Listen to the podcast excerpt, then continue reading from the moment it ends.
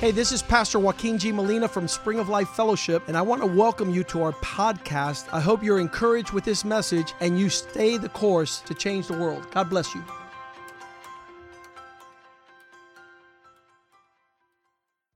I want to say it's really great. Good morning, good morning. It's really great being here. There's no question about it. He's up here making me cry. But uh, it's, yeah. So we are of that generation who's going after God hard, yet his yoke is easy, his burden is light. It's nothing like discovering God actually is real. And that going to church is not just religion. And um,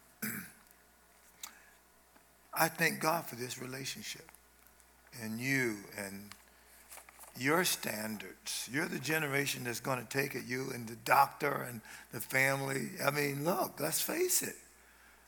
Um, this whole company is not playing around. I, th- I want to thank you, Pastor Bruce, for you and Steph coming down here with me or just flying down here. And he had that in his heart, so I invited him I've been telling him about you guys. Now, you know from what he's shown you, I've, I've done huge meetings and, and I've preached in a lot of the mega churches. I don't care about that. What I care about is the authentic. And while the culture seems to be retrograde, going backwards, the path of the just is as the shining light that shines more and more unto the perfect day. You cannot tell what God is doing by listening to the news every day. I don't care who's speaking, unless he's speaking for God with the reference point of the Bible it is still clearly nonsense. I don't care how intelligent it sounds. Because he's the creator of everything.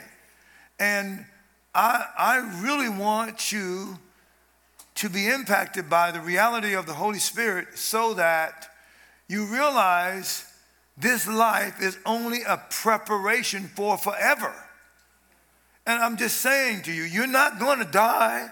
This, this is the Bible. You, your body wears out, but the real you is going to live forever. And what I don't want is that you would go into the next world unprepared. I'm not talking about by uh, the fact that you're going to go to heaven. I'm talking about knowing how to function as an eternal being.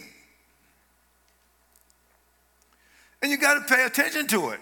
And the Bible is all about it. So, what I discovered as I look at the Bible and I listen to even my contemporary preachers, I mean, I, I, I mean, I know a lot of these guys, they're well studied, they're theologian. I understand hermeneutics, which is the science of interpreting the Bible. I could do you a five point apologetics on almost any subject. I'm not going to do that. I, I look in the Bible, Jesus didn't do it, Paul didn't do it, the apostles didn't do it they didn't have these points to exegete a subject.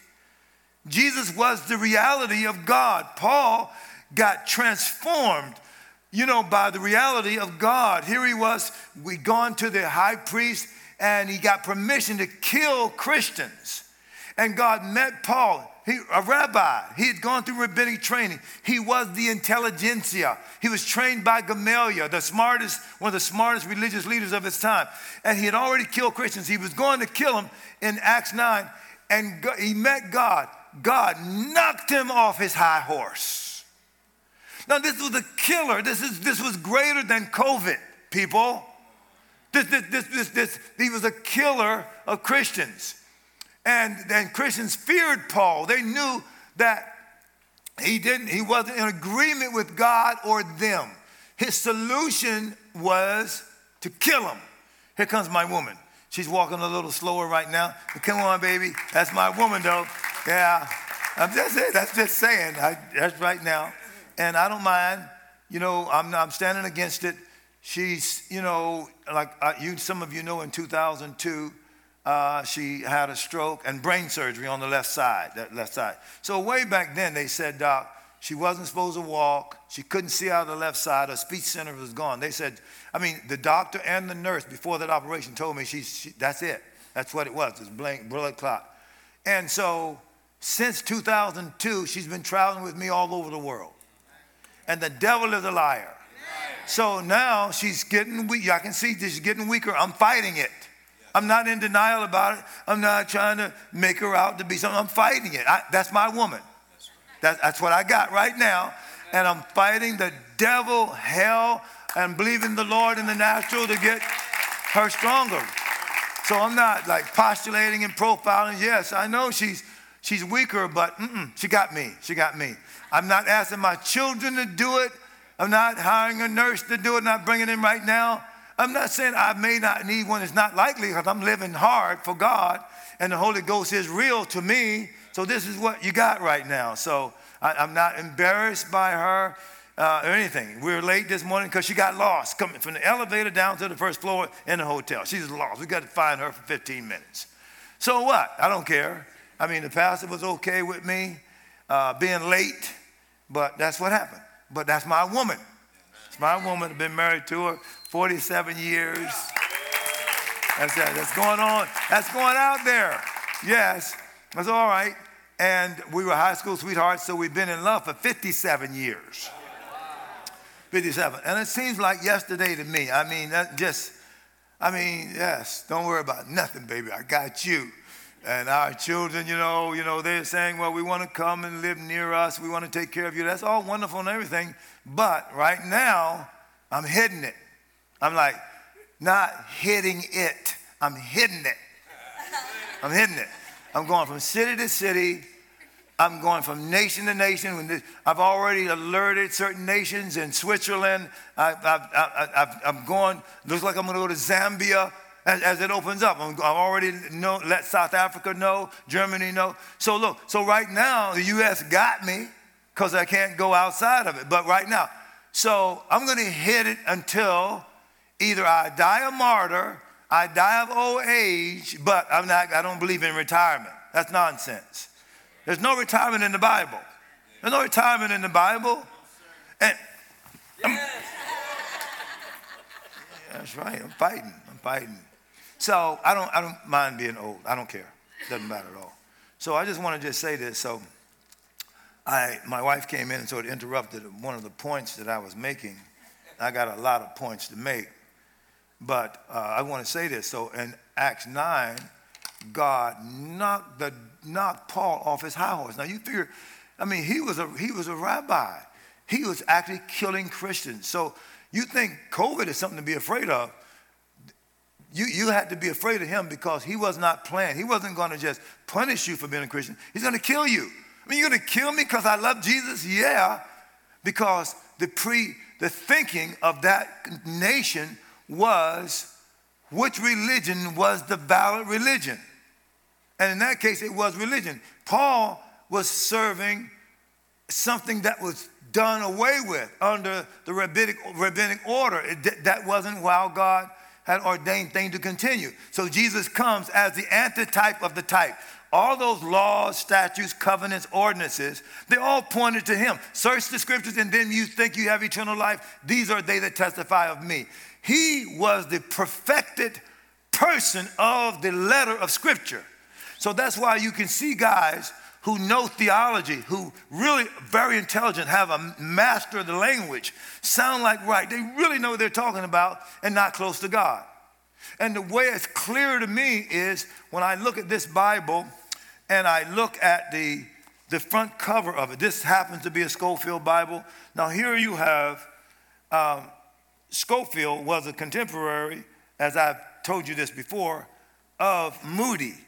And he, they would both go in the, C.I. Scofield, they would both go to the Moody meetings because Moody became the giant of the U.S.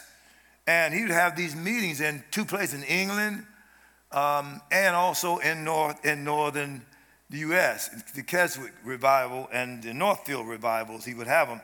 But one of the guys that showed up at his meeting is C.I. Scofield. But these guys didn't, they weren't like us. We have the meetings and say, oh, this is a great meeting. We just come to get the teaching. These guys were trying to find out who had the valid truth that we could follow. Guys like E.W. Kenyon was there, uh, many, many theologians. But this is the point I'm going to make.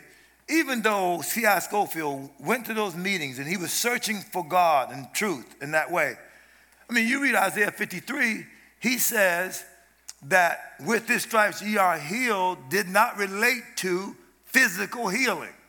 That Jesus didn't, I mean, he had it in his, in his commentary say, I mean, how can you be a theologian? The word, the actual Hebrew word, Scofield, actually meant healing. You, you, it wasn't a matter of being either or, it was a matter of being both and. healing the physical body is nothing but a portal to your dedication to be healed spiritually because of Adam's transgression. There was a regression. Listen, people, get, get a hold of me. I, I'm talking to you real right now, but look.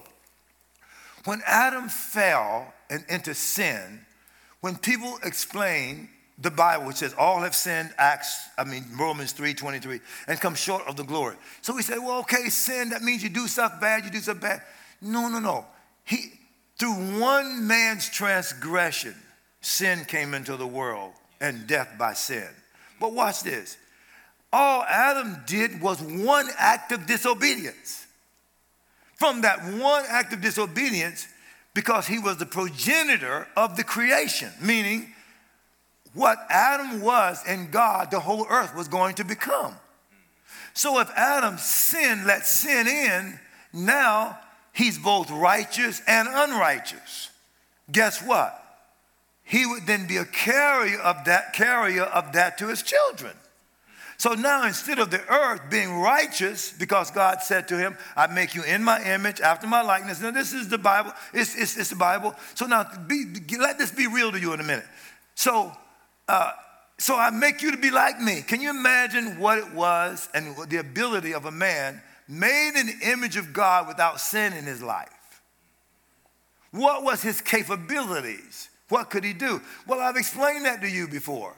I've even used, I've gone, I asked you to look with me at this word, let us make man. I said, look the word make up in Hebrew.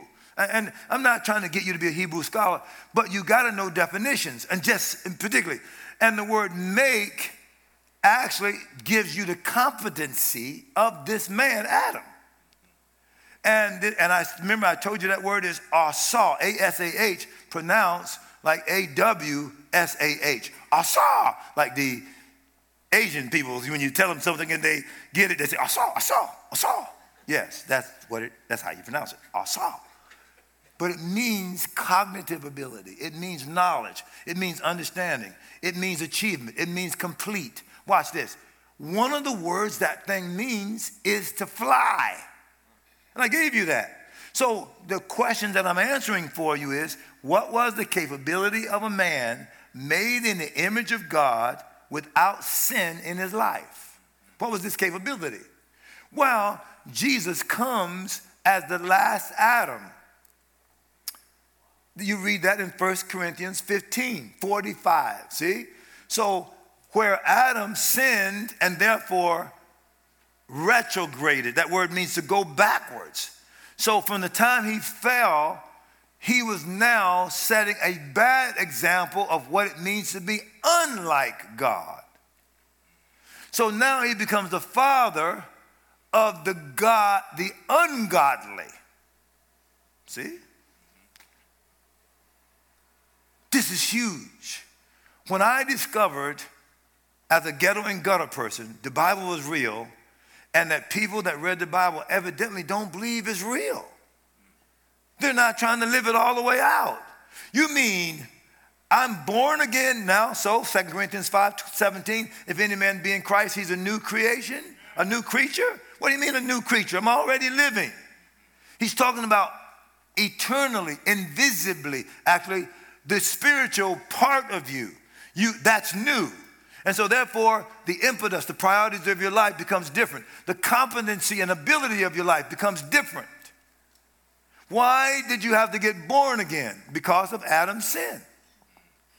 Because now, instead of naturally being godly, holy, being able to watch. God gave him authority over everything. Everything that flies, everything that's in the sea, everything that's on the earth. How could one man have authority over everything? Because God created everything, and then he was the highlight, the, the creme de la creme of creation. And God never said this about anybody, and, but except Adam. Let us make man in my image after my likeness.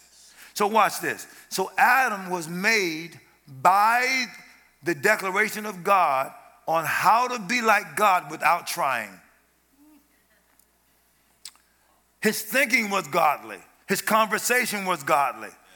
His power, his power was godly. See, the reason that the, the sin of Adam in that garden was so egregious is because he had responsibility. Look, one man made in the image of God was going to be over a whole planet. Think of it that way, since you young people are into you know, planetary travel and all that stuff. Well, this is what you got. God, Adam made this one man to be over the whole planet. And that everything that was going to come into the earth after Adam was going to be of his progeny, of him. So watch. So then God made Adam to be like him. And then in chapter 2 of Genesis, verse 7, he then, well, he said, he said, that, well, let me read it. Just let me read it. I'm, I'm, I'm, I'm, I'm no, I won't. I won't. You, you read it. And, and, and, it says, and God formed man of the dust of the ground and breathed into his nostrils, look, the breath of life, and man became a living soul. So then, wait a minute. Who were you talking to then, God? Before that, in chapter 1, and verse 28 of Genesis, God says, He says, and God blessed them, and God said unto them, Be fruitful, multiply, replenish the earth, subdue it. So He gives Adam the competency level of the creation itself. But then He said, God said unto them, Well, who's the them? See, so therefore, so when, when God said, Let us make man, He wasn't just talking genetically, He was talking about the creation itself man becomes the first physical being that God made, but he was looking also to the woman. So, so this is the point. God makes the man out of dirt. He makes the woman out of the man. Do you get that? Chapter 2 of Genesis. See, it's not good that man should be alone, but it'll make a help suitable for him. So God had already given man the vision. That's why I'm saying to you, what's the vision that God has for you? So look, so the same God that said, let us make man and brings him into the earth, also said, let you come into the earth. God brought you into the world. And then he has the same words over your life be fruitful, multiply, replenish the earth. That's why the goal is to be married. And the bottom line of the goal isn't to make each other happy. Eh, it's just a byproduct of your character. That's a byproduct of love, man.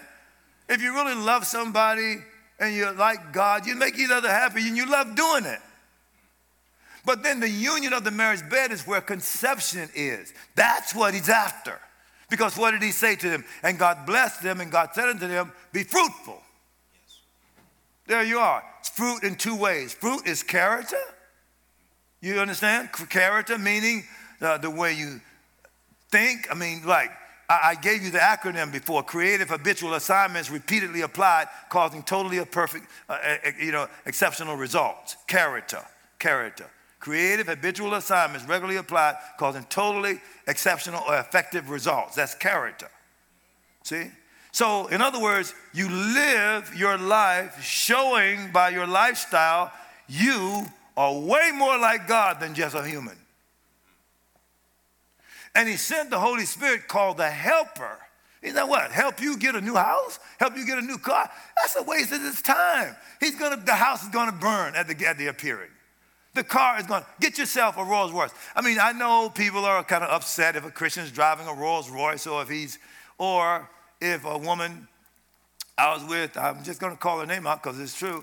I was with um, Tony Brinker, um, you know, a couple years ago, and she had a 10 carat ring, just 10 carat, that's it. This little, the, gold thing held it, but it was just 10 carats. Well, she owns all the Burger Kings and all the Steak and Ales worldwide. She's a brinker. Okay? So, but how do you say, well, well, why does she have to have a ring that big? Well, what is that to you? That ain't your, that ain't, that ain't your ring, that's her ring. Well, she don't need to be showing off. Who's to say she's showing off? You don't know that woman's giving habits. That woman could give like a thousand times more than what that ring cost if it was a $20 million ring. I was telling the pastor about um, Hugh Maclellan. Uh, you know, uh, he, he, talked to me. Hugh, if you're listening, you could be, could be listening. He lives in uh, Chattanooga, uh, Tennessee. But he said, My God, I'm believing God that God would let me keep um, 10% and I give away 90%. See, we think as Christians the opposite. See, we give 10% and we keep 90. But see, in the New Testament, tithing is usurped by full devotion. What do you mean by that? In the Old Testament, it was a type of giving 10% to show that you put the value on the first that you get. But in the New Testament, watch what it says Your body is the temple of the Holy Ghost. You are not your own, you've been bought with a price. Therefore, glorify God with your body and your spirit, which are God's. So, God doesn't, the question now as a believer is not how much you give, is how much you keep. Why? Because only a believer understands this the earth is the Lord's and the fullness thereof, the world and they that dwell therein. So, God owns everything. So what you did is agree with him and say, I give myself to you, God. So if you own me, of course you own the money I made. You gave me an ability to make the money. You, you, you, you keep me alive. You, you, you give me, you give me intelligence. So that's your money. That's not the Old Testament type of giving God 10%. So Hugh Maclellan, what happened with him is, is God blessed his socks off and he ended up making a, over a billion dollars a year. So guess how much he gets to keep? 10%. How much is that? A hundred million dollars a year he's able to keep of the money and he gives away 90%. It's called the Maclellan Foundation. It's probably way more than that now. That was years ago when I was talking with him. Do you understand what I'm saying?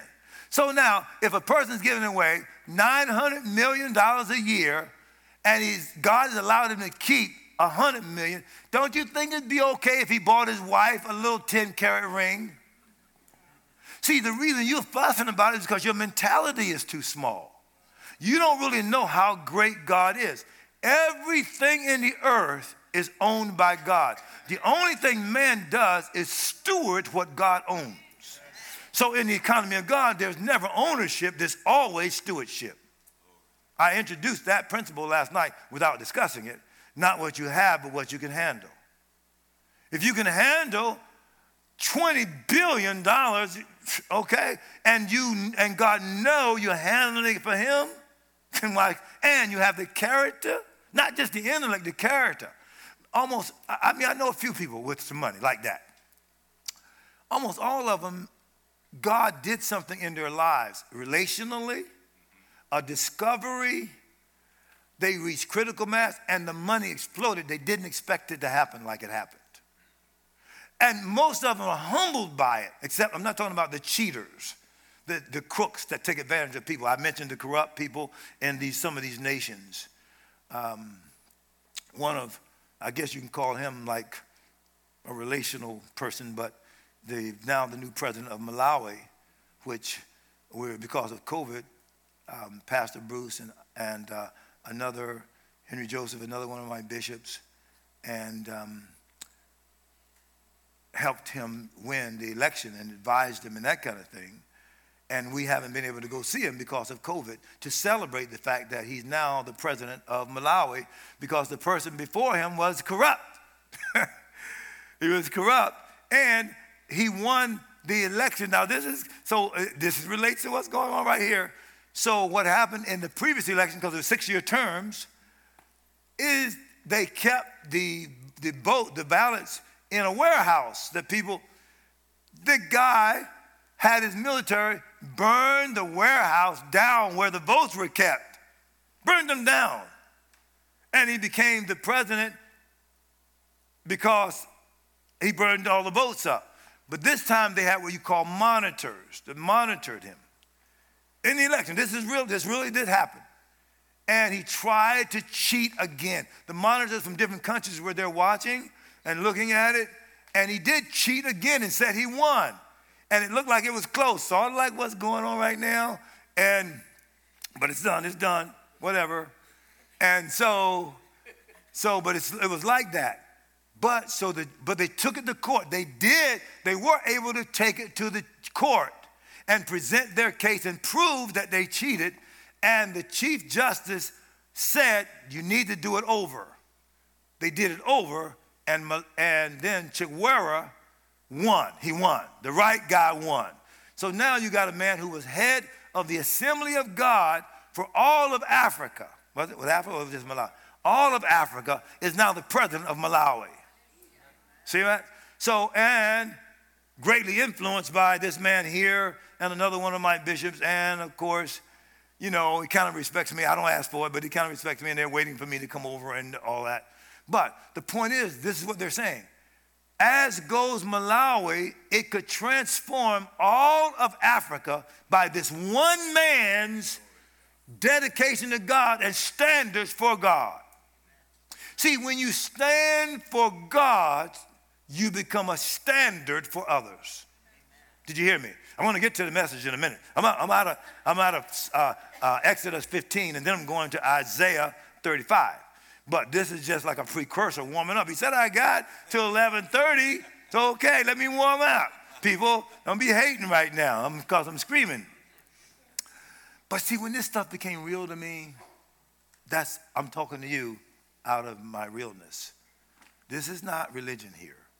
I, I will stand before God for what I say to you right now. And if I'm leading you astray into some kind of false thinking, the, the judgment of that is way more severe than anything that could happen to me on the earth. I'm way more afraid of God than some of these folks out here that's playing around with religion.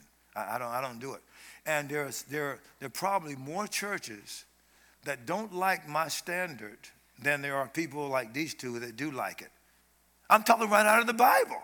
So why aren't you into that? Why aren't you into the Bible? You say you read the Bible, right? Have I said something theologically incorrect to you? No. But if you back me, you got to then change some of the stuff you're doing in your church.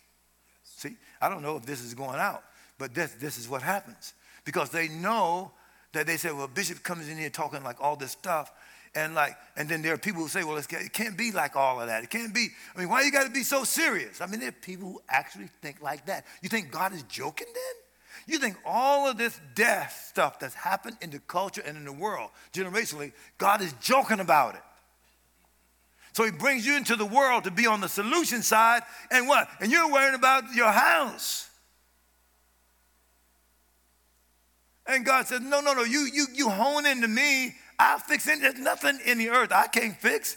But I'm about transforming a culture to be acceptable to my son because there's going to be a marriage in the next world where my son is going to be unioned with the bride. Oh boy, I, I did kind of go up there with you right there with that. But this really is true. So let me say it in, in a, a more simple way. So creation began with a marriage. So God makes the woman out of the man and then brings her to the man, and the man says, and she should be called woman because she was taken out of me, basically. See that? Therefore, shall a man leave his father and mother and cleave to the wife. So he, he, he actually states his own marriage ceremony and makes himself a priority of serving. Did you notice that? Adam said that to his wife. God brings the woman to him. She must have been like drop dead gorgeous. You understand what I'm saying, people? I mean, wow. Can you imagine a, man, a woman made by the hands of God? Both of them, though. I said that, uh, I, I don't want to embarrass them or anything, but a couple of Melina's children, they're like Hallmark people right? You know, because you know, good looking, the good looking, nice hair, you know, you know, all of them, all of them, they're just cute. And a lot of you, a lot of really Latinos, and you look in this church, you guys are really beautiful people, beautiful, you're like Hallmark people. You understand? Y'all good looking, handsome and all, get to stay in shape and all, but you look better inside than you can ever look outside. Because the inside of you God made. So, okay, let me wind this up, this little talk about it, this creation stuff. See, that becomes the foundation of everything else I talk about. You are headed toward the future, whether you figured it out, it's been revealed or not. See, and your future is not about your death. Your future is about the next world. And if you wait till the next world to be amazing, you're going to be late. Because I'm going to, when I read to you in Acts, sending the Holy Ghost down there, everything that happened after that was amazing. And God just showed you some of the amazement, but He also shows you what it means if you're fully consecrated over to God. Have you ever thought about it? The baptism of the Holy Ghost? So he looked at it as an experience rather than a portal into a lifestyle.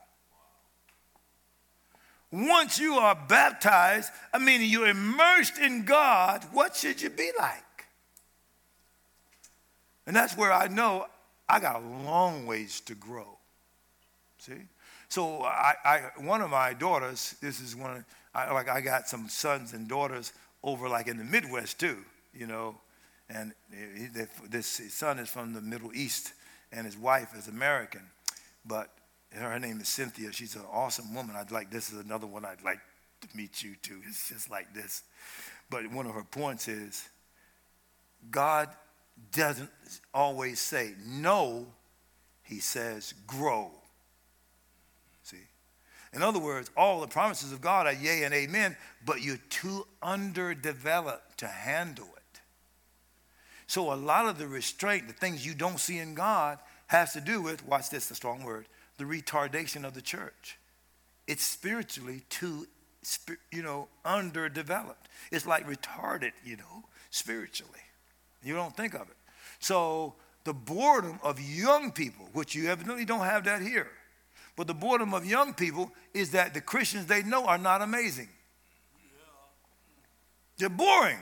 And young people are being overtaken by all the space, Star Wars, and all this kind of these false outfits and what people can do. I mean, people liked uh, Black Panther. They liked that. But it was still, it was extraterrestrial. I mean, all that fighting and, you know, they can get like killed 15 times and come back alive. I mean, all that, really, you know, well, whatever. And so people like all of that. Well, what you don't get is you are all of that. This is what you don't get. You're just being restrained by God because you've given way too much to the human side and not enough to the eternal side. You go to school and you know a lot about your profession, but you don't really put the same kind of academic rigor into this as you put into the things you studied in school. So you develop in the natural while you remain spiritually retarded. All right, that's strong. That's strong, but I'm just saying, okay? That's what it is. So when I look at myself, so I spend this time, I will tell, I will tell you this. So I just came from spending 20 days alone. Well, I did the first 10 days, you know, you know, alone, and then I flew my wife down to Orlando to be with me so that she could be with me the rest of the time. But the point is, I'm leaving the things of man to cleave to the things of God. I'm a reward of them that diligently seek me. In other words, I don't know what is going to be revealed. I don't know how long it'll take me to get all the visional stuff and the lies that people and the political stuff and all that other stuff that's going on out of me so that God becomes my destination. But being alone, I got to do it. So I got to say, well, I got to stay in there. I got to stay quiet. Shut up, Boone. God doesn't want you talking to him right now. Just sit there. Study to be quiet. What are you running your mouth for? You don't know what to pray for as you ought anyway. The scripture tells you that. So just shut up. So that's what I do. I'll get there, be with God. I'll say, whatever I say anyway, unless you revealed it, it's not worthy of you. Because you said, and you have this confidence that if you ask anything according to my will, Well, that means, God, I got to start out praying by knowing what your will is. So, since I'm not clear about your will, the goal then for me is to shut up and sit there and be good ground so that you can put inside of me an emphasis that I believe came from you, and then I give you back your own words that you put inside of me. Guaranteed after the prayer. Because if you don't answer those, you're not answering your own self. That's why he says that, First John and we five. And we have this confidence that if we ask anything according to his will, and what's his will? His word. When you don't have a word from God, you do have the word of God. That's the starting place. It's sown natural, it's raised spiritual. You start from the Bible. You ready to get going then in the message for today? Okay, go to Exodus 15. Okay, all right. That's because you're asking me all the questions, and he shouldn't introduce me like that because he did.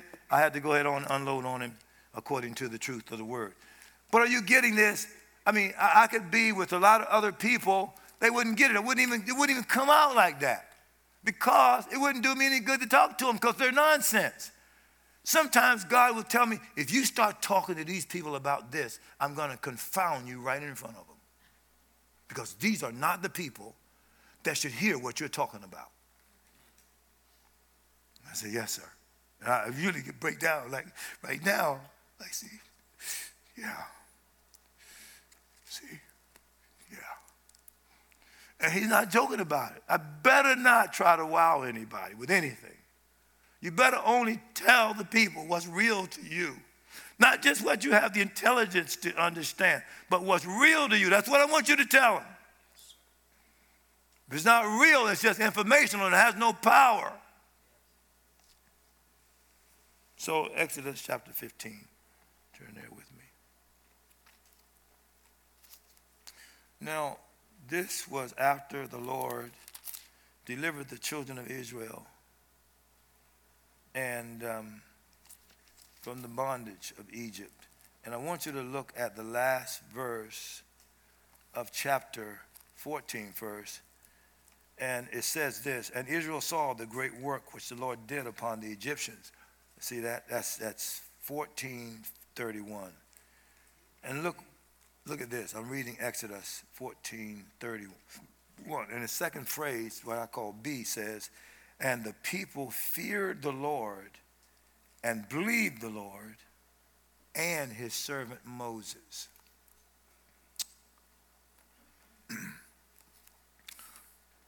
so I'm going to make a I'm going to make a strong statement. It's going to take me at least two services to develop it. God creates out of his love. He judges out of his holiness. He redeems out of his love. Again, he judges out of his holiness. He's called God the judge of all. No one gets away with anything with God. And you're headed towards an ultimate judgment. Christians are going to be judged by what is called the judgment seat of Christ. They're going to get rewards. Rewards are issues of not things but competency. Did you get that? I'm going to say it again. It's placement. It's where you're going to be placed. See? When, when Jesus' family was wanted him, his mom and his brother wanted him, remember that? And his disciples came and he says, Who is my mother and my father? And then he points to disciples. See? Now, at some point in time, you're going to have to come to that to find the reality of God. Right now, it's so natural. What you want is that your natural biological family become your spiritual family also. But that spiritual family is the eternal family. And the reason that you are family is because God is your father. The natural family is not going to be able to abide the next world if their destination isn't the same as yours. In other words, if you got children or, or you are a mate and you live for the devil rather than live for God, you are going to go in the lake of Gehenna, the bottomless pit that burns with fire and brimstone, and you're going to burn forever. While the other partner is going to be exalted into the presence of God, there to be placed in a responsibility in the heavenlies. They'll have access to God, but then in the next world, they're going to have some responsibility to rule according to your developmental level. Now, there you are, right there. That's, that's way, that's a lot. But if you track back your life to your education from elementary school, I mean, from kindergarten all the way through, all of it wasn't just about your education, it was about your competency. As you are educated, you're supposed to be able to be more responsible. You're supposed to be able to handle duties. And, there, and we, there is something called the duty of all men, but then there's also something called your sacred duty, meaning that out of who you are and what you've become, you'll never do anything that is about man because it violates who you are in your sacredness to God. So that's why you almost never hear things like um, saint anymore. We, I mean, the ghetto people in the, in the uh, churches, they used to say, hey, saints, I'm going over to see the saints. I mean, they talk about it. They talk about people who were consecrated and holy and godly, godliness. The outworking of holiness is godliness. Godliness is holiness outworked. God is holy. And because you're born of God, you have. And that's why the Bible says to you, right, in Matthew 5, be ye holy, even as your Father in what? In heaven is holy. He, the subject is understood. Therefore, it makes it a command. You be holy. He didn't say feel holy. He didn't say learn holiness. He said just be it because the seed of God is in you. Be ye holy. So, what God is saying is, I'm not going to make you that. You got to yield to what's already in you and it starts to work.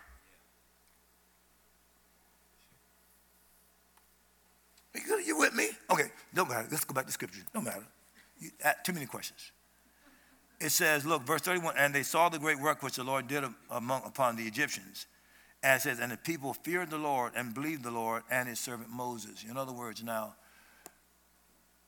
the, what the Lord did was so outside of human competency, they realized they were dealing with a God.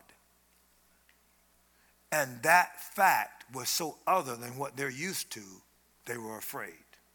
Now, a number of times that happened in the New Testament too. The holiness of God showed up. I can tell you one is when he quieted the storm when he were going across the Gennesaret. And the storm came up, Jesus was in the boat sleeping. And then they woke him up from the bottom of the boat and said, Master, we perish. And then he says, Why did you have no faith? And then he told the storm to shut up. Well, what happened after that is it says, and great fear came upon them that was in the boat. Well, you guys were already afraid. No, that was natural fear that they had of, of the elements, of the externals. Now you're dealing with someone that demonstrated a power like you never imagined, that controlled the elements. The fear of God came upon them like this. It was this. What happened was so amazing, was so other, because holiness by definition means other There was, he was so other, they said, Ah, my God, I'm in the presence of God. Now they were walking with him all the time. But because of the amazement of what just occurred, they said, Well, I really don't see this thing. I hadn't seen this thing. Wait a minute. We got God. And by the explanation, you're dealing with a level of power that could not only destroy you, but could destroy the memory of you. That's what was happening here. It says, and they feared the Lord, but then it says, feared the Lord and believed the Lord because there's a measure of unbelief. Lost, watch this now. In your life, to the measure you haven't seen God work in your life really. Well, let me say it another way. See, Jesus said, And these signs shall follow them that believe. In my name they shall cast out devils, shall lay hands on the sick. You know, you, you, see that? If they drink any deadly thing. These are miracles what the mistake that charismatic Christians make is they look at those things as ends in themselves. Do you understand? Laying hands on the sick and people. Oh, God, God's working miracles in our church. That's not the point. They're not an end. Miracle isn't an end. So, what? The person was sick? Okay, well, what if they get sick again? You want another miracle? Well, at what point is it all right for God to let them die then? Well, in the human construct, never. They just want them to live forever. Well, they're already going to live forever, just not in that form. So that's the point I'm making that miracles, healings, signs are not forever. They, they should awaken you to the reality of God so that now you believe something that is going to be forever. What is that? Heaven and earth shall pass away, but my everything in life leads you to something that is going to be forever. That's the word of God. So what happens to a miracle is you start believing. It's not just that you believe God works miracles, is that you start believing that, that whoa, God really is here. I need, well, I need to know more about him. I need, that's the point. Casting out devils, healing the sick, signs, one, those are not ends in themselves. When you really, by the Holy Ghost, get it, you become a walking miracle and sign and wonder. Jesus told the disciples, The works that I do, sure you do also. Now, you're not going to be no like little startup Christian and believe that. Because why? Many of you tried it. Right? I mean, right now, the church is so reduced in terms of competency, you hardly will see a church that casts devils out. They can't tell they're there. They, they rather go to the psychology of it. Sorry, doc, but you understand. Now, there are certain medications that can quiet those devils down.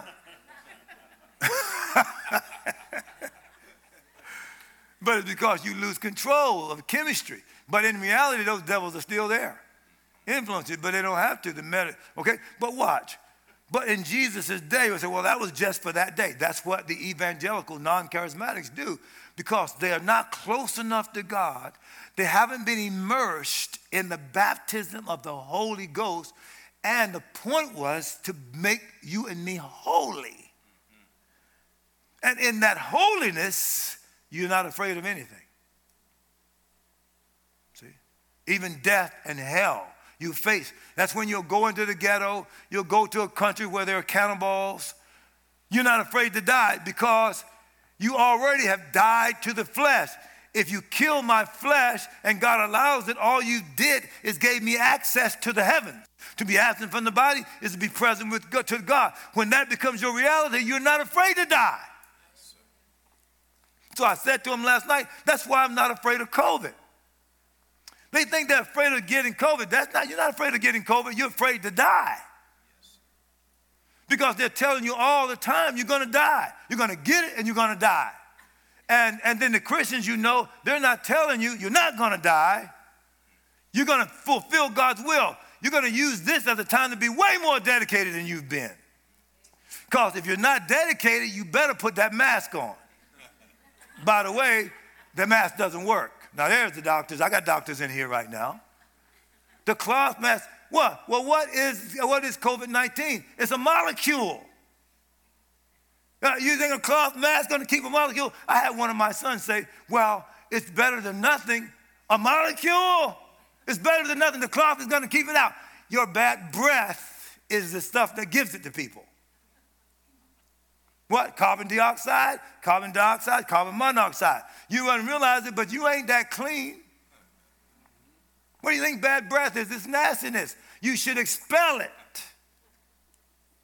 Now something else has come inside of you. It's not allowed.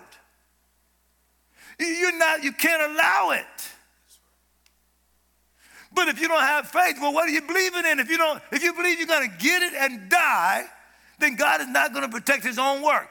Your body is a temple of the Holy Ghost. You are not your own. You've been bought with a price. And this is what they tell me. So they come to me and say, Well, I know a lot of Christians that got it and died. Somebody called me and said, Well, I know this bishop. He was a good bishop. He got it and died. Well, he's in heaven now. Isn't that all right with you? No, because you think death is bad. because you are not fellowshipping in the next world. You want to avoid it. You want God to just keep you alive. Here's what you'd like to suggest to God God, give me the youth pill and let me stay young.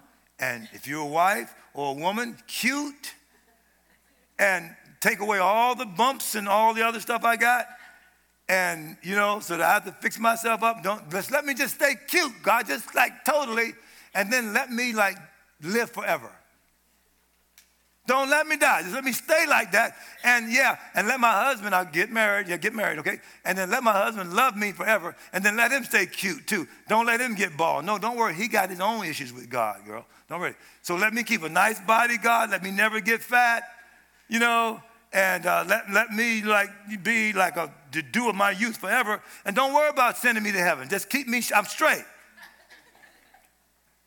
See, a lot of humans don't like God's vision for them. Well, it wasn't God's vision for you to die. So Jesus came and fixed that. So that you never will die. The only thing that'll happen with you is that you will leave this physical body, and he says it already. To be absent from the body is to be present with the Lord.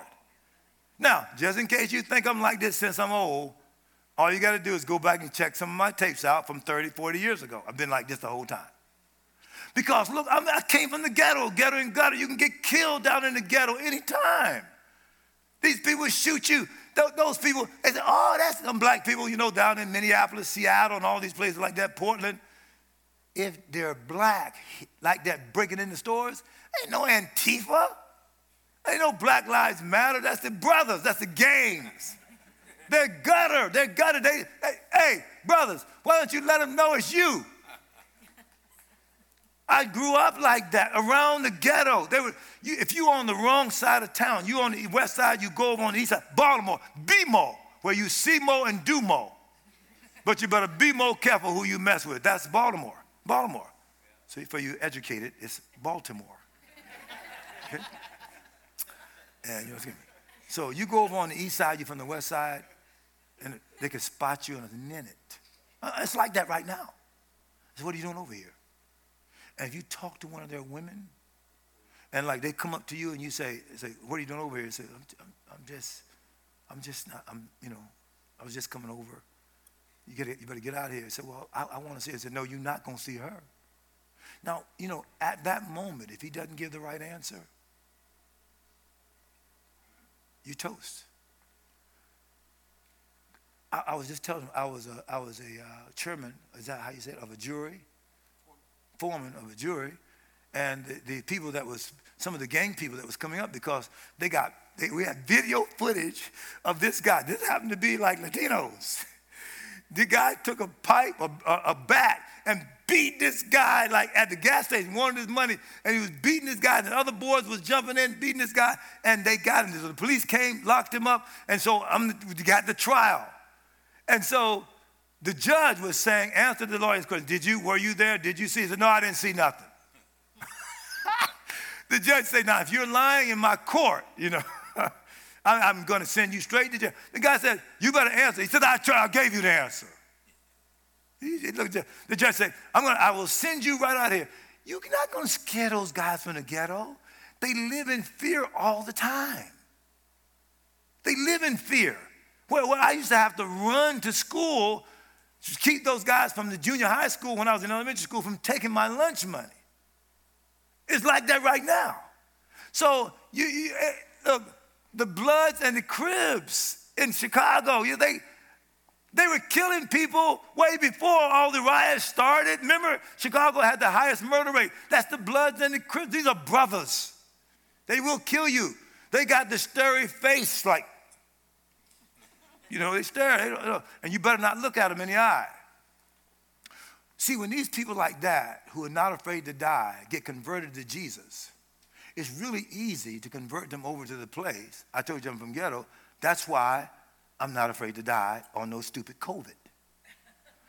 I, I, you, I've studied it. I understand what you're doing. I understand what's going on, but I still know behind it is the devil. Behind it, I don't care whether it's China. China is being influenced by the devil. It's the devil. You ain't cast out no China spirit. Are we going? Well, now they finally let you into chemical labs now, and we found out that it began. You already knew that. The Christians are hiding out. They have not put courage in the culture because the Christians receive the messaging from the news people, and instead of doing what God said, they're doing what the media says. You can't tell me when to have church. Well, they're saying you got to keep social distance and you can't have church. Wait a minute, who said that? See, now, this ain't even radical, this is basic. God said, Forsake not the assembling of yourselves together, as some has. That was first century. First century. They already stopped going, they already were stopping. And then Paul had to straighten that mess out. Why? Because they become like some of us. We don't believe where two or three are gathered in my name, there am I in the midst. Greater is he that's in you than he that's in the world.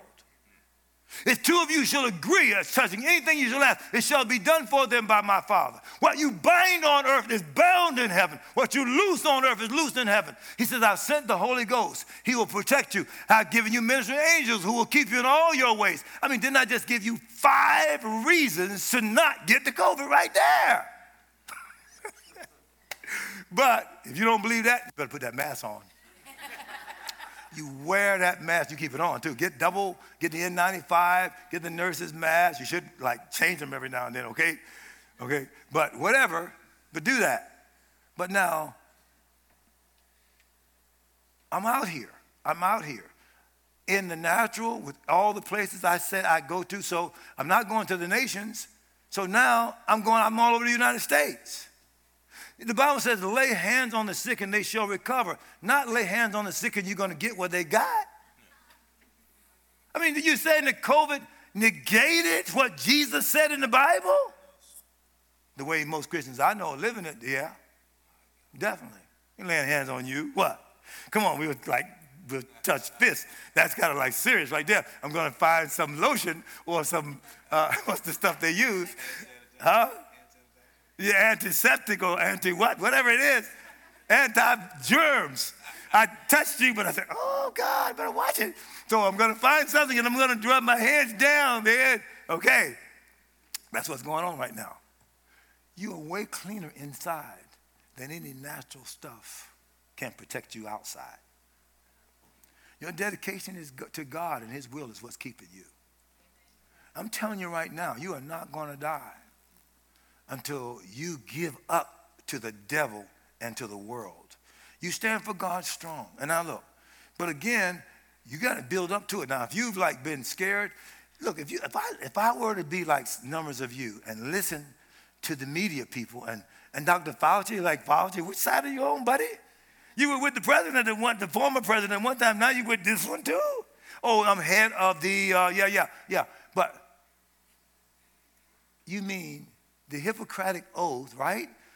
The one person I should be able to believe and that I know is not political is a medical doctor because they care more about your health than what some political side.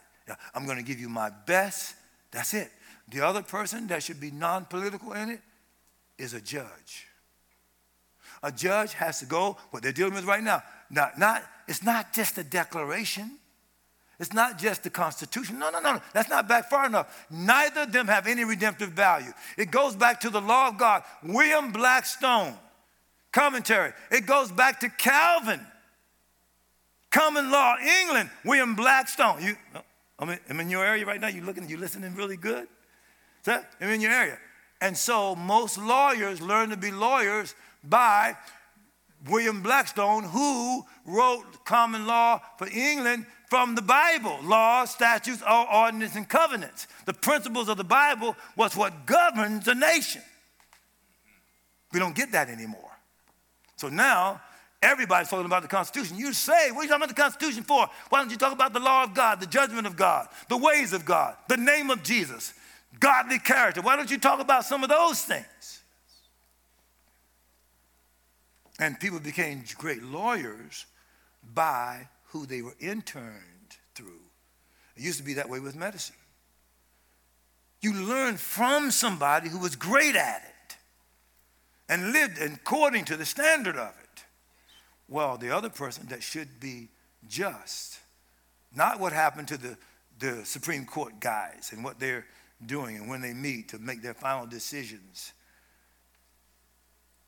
They meet to make their final decisions. Nobody can be there. They have this one room that they meet in, and there's no recordings. Nobody can listen outside of those justices, and they, they battle it out until a decision is made. Now, usually there is a one of the interns is going to sit outside the door because they are protecting anybody from coming in and taking care of it. But one of them was a whistleblower.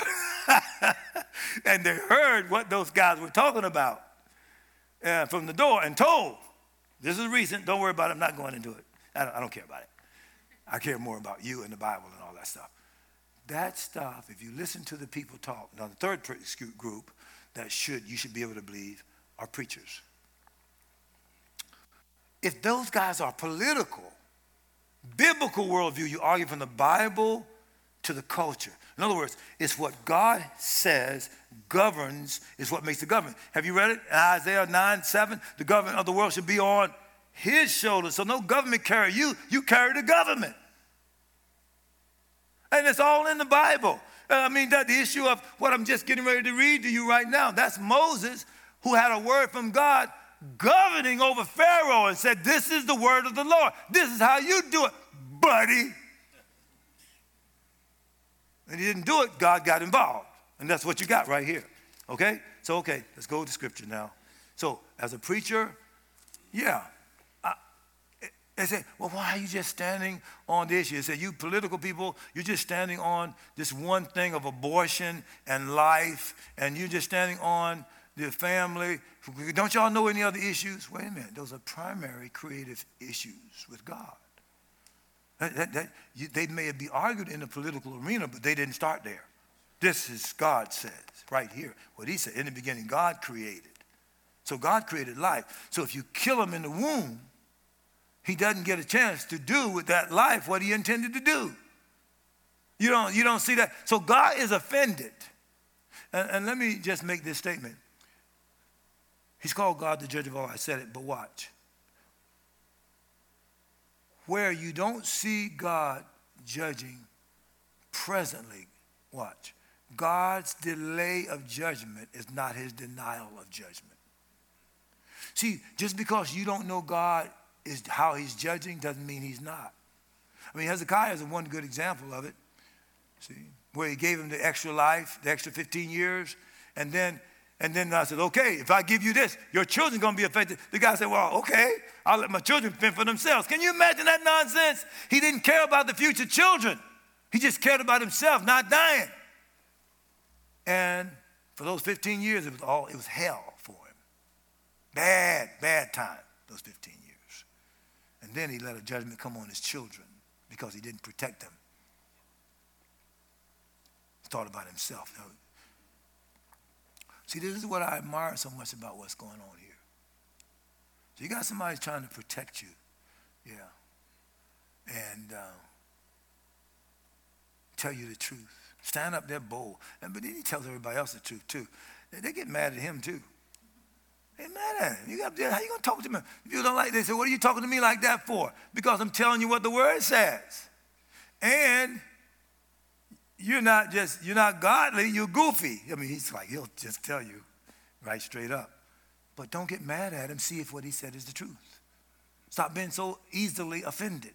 Okay? Here it is. Watch. Verse 1 of Isaiah 15. Then sang Moses and the children of Israel, Israel this song unto the Lord, and spake, saying, I will sing unto the Lord, for he hath triumphed gloriously. The horse and the rider hath he thrown into the sea. The Lord is my strength and song. He has become my salvation. Remember we used to sing that? He is my God, and I will prepare him a habitation. My father's God, and I will exalt him. The Lord is a man of war. The Lord is his name. So I told my wife that. She knows that God and my angels are violent. So sometimes, like when she like will like hit me because I she thought I did something wrong, so she will hit me, and then all of a sudden she she's coughing, and she don't know what's happening. My angels are coming against her right away, you know, because she didn't know whether she meant that or not. And then she says, Well, if you, I said, My angels are doing that to you right now, baby. I'm just saying. And then she said, Well, what do you think my angels are doing? And I told her what the truth is submitting to mine. clearly, clearly, what do you think? It's submitting. Uh, wow, this authority is transcendent, woman. And get this. of course, I get hit again. I get hit again. So she don't respect my angels either. So, so look at this. So read this all the way down to verse 11, which is the verse I want to get to. This is great, where the song that they were singing is just talking about the greatness of God. See, sometimes you got to find scriptures in the Bible that exalt God's greatness. And, and, and, let that stuff go into your heart.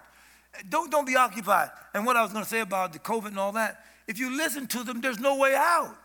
There's no way out with it. You can get it, you know, right? Even if you took the test and it doesn't show, you said, okay, because I was with the president sometime back a few couple months ago, and you got to take the test. They test you, they do the stuff of your nose, they all that. But then if you go around the average person, they say, well, it's five days before you can know you have it. He said, I just took the test. So where is it at, Dennis? It's on your hands. It's white. It's in your breath. It's on your shoes. You touch stuff. I mean, where can I get it then? Nowhere. There's nowhere you can get it. See, there's no solution when you listen to the world. Why? Because they don't have one. You got to be more committed to God as your solution. Heaven and earth shall pass away, but my word endures forever. I'd rather die standing on the word than to die trying to figure out what should I do with all these different voices that are coming at me. But the one comfort that my woman and I have is the fact that God is with us. And I'm called, and it looks like instead of me like waning, kind of giving up and like, okay, well, I guess I'm preaching too much. Man, look, when this thing hit, go back, look on, go to my Facebook thing. I did an 8 o'clock in the morning Facebook and an evening Facebook at 8 o'clock. 8 and 8. I call I, 8 is the number for new beginnings for the anointing. So I, my thing is, I ate my 8 today. 8 o'clock every day I ate. I read eight chapters of the Bible. I used to do that, trained a whole group of people to do that, read the Bible, eight chapters a day minimum. I did it for a solid month. In the natural, I was exhausted because I'm pouring out. It's probably, I don't think any of them are less than an hour. Hour, hour and a half. 8 a.m. in the morning, 8 p.m. at night. I put the truth out. In other words, I didn't have to go. I didn't have to go nowhere. I could, I could be doing that now. I could just stay there and put it out. Like a lot of these preachers, they, if they can just not be around you, they really feel good about it. A lot of preachers are glad you can't come to church because they're getting more money online. They're loving that.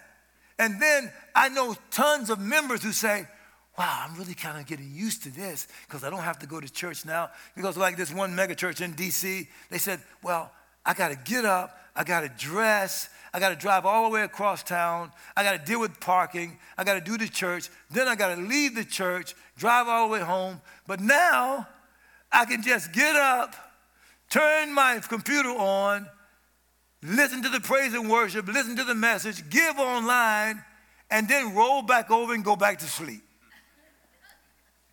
That's what they're saying. I don't, I don't want to go to church. I don't need, I don't want to be around you people. That's what they're saying. That's what they're saying. So you can't lay hands on the sick, so forget it. Nobody's going to come there to do that for you. It says, now look, so let me read verse 11. Who is like unto thee, O Lord, among the gods? Who is like thee?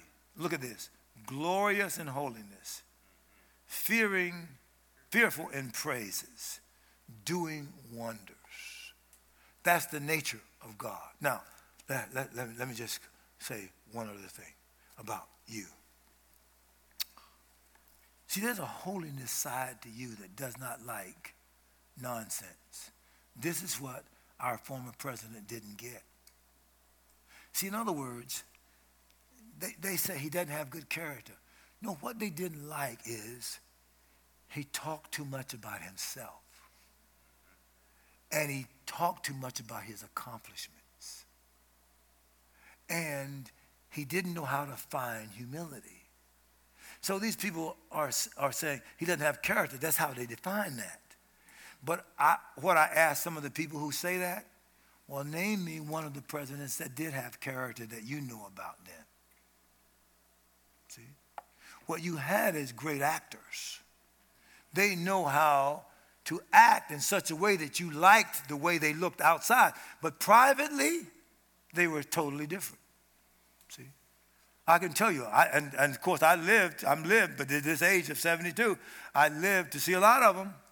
See, my mother used to love the Kennedys. They were the royal, the royal family. His daddy, Joe Kennedy, mafiosa, he's the one that stopped the blue laws. The reason we go, we don't honor Sunday anymore is because this guy pounded the legislature on allowing work, people to open up companies, everything to happen on Sunday when it used to be laws against opening up on Sunday. This is Joe Kennedy, John Kennedy's daddy. And then he was a whoremonger himself, a president. Man, they got cameras on you. You got the Secret Service following you around. You're gonna have sex with this woman, with people, with somebody knowing you're doing it. You got a wife over there that loves you. What? You got children, dude. He was driven by his lusts. And then a judgment came on. It's called the Kennedy curse. Even the world wrote about that. See? And then when you start looking at what happens to their family line, right now, it's still happening. Nobody's come to them and tell them how to break that curse off of them. See? The thing that saves this former president is even though he was prone to brag and he didn't find humility, he still was highly principled. What do you mean? On the things that count. What do you mean? He, he definitely fought against abortion. See, he definitely was pro family. He did not do what this present president did. You're going to let a trans be a cabinet member? Yeah. You're going against God. Not only is man, it said the Bible says the mankind alive with mankind as with womankind is an abomination. That's just having sex. God said that's an abomination. What do you think about a person trying, saying, God, you were wrong in making me a, a man or male? I'm gonna change that. Or you're wrong in making me a woman, I'm gonna change that. Because you're wrong, God. Okay, okay. You, you just keep doing it. Don't worry the levels of judgments. It's already working. He's called God the judge of all. The level of judgment. And so if you trace, I, I can't work you on all this, but all you got to do is study how many affairs do gay people have in one week's time. Look at their lifespans, how long they live. Look at what happens to their children down the line. Now, this trans stuff, now the trans is not only with the people who do it, but the people who, who, who permit it. How can we be one nation under God and condone what God says I hate? And so the culture's been beat down.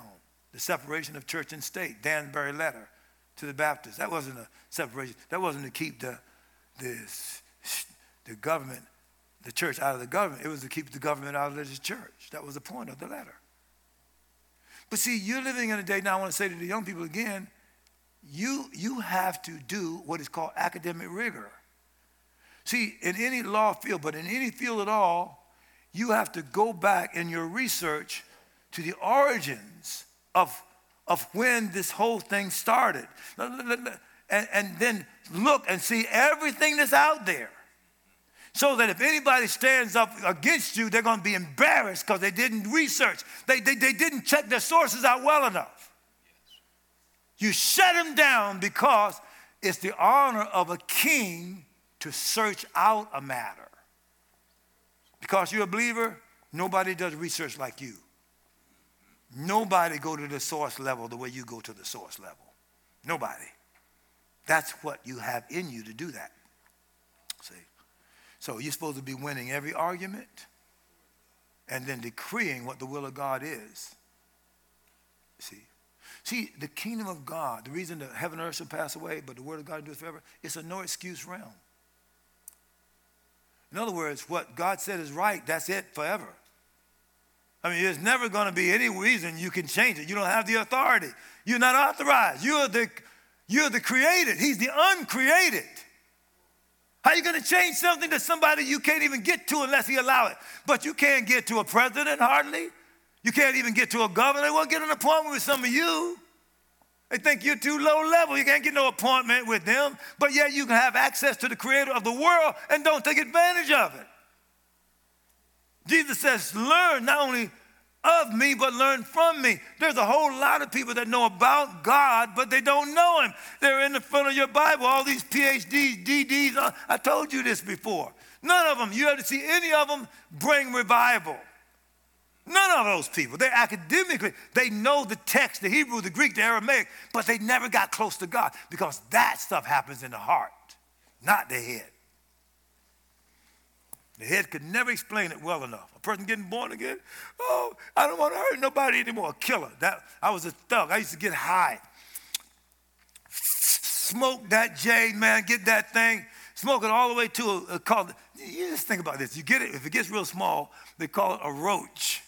I mean, where you get a name like that, a roach? But that's what debauchery will take you to. So I'm smoking the thing, it's down so small. Not like, look, so I had somebody, since I saw you last, I went down to DC. He got one of the Uber drivers in his church to drive me around. I want to go around the ghetto in East DC. I want to see what the brothers are doing. I want to drive, let's go down there and see what they're doing. You know what they were doing? Hanging out like they always hang out. All of them are gathered, the music playing loud, the brothers in the t-shirts, you know, the women, I mean, they tattooed down. They tattooed down the t-shirts on. They're passing a bottle around and they're passing the joint around. Now, ain't nobody got no mask on in no ghetto.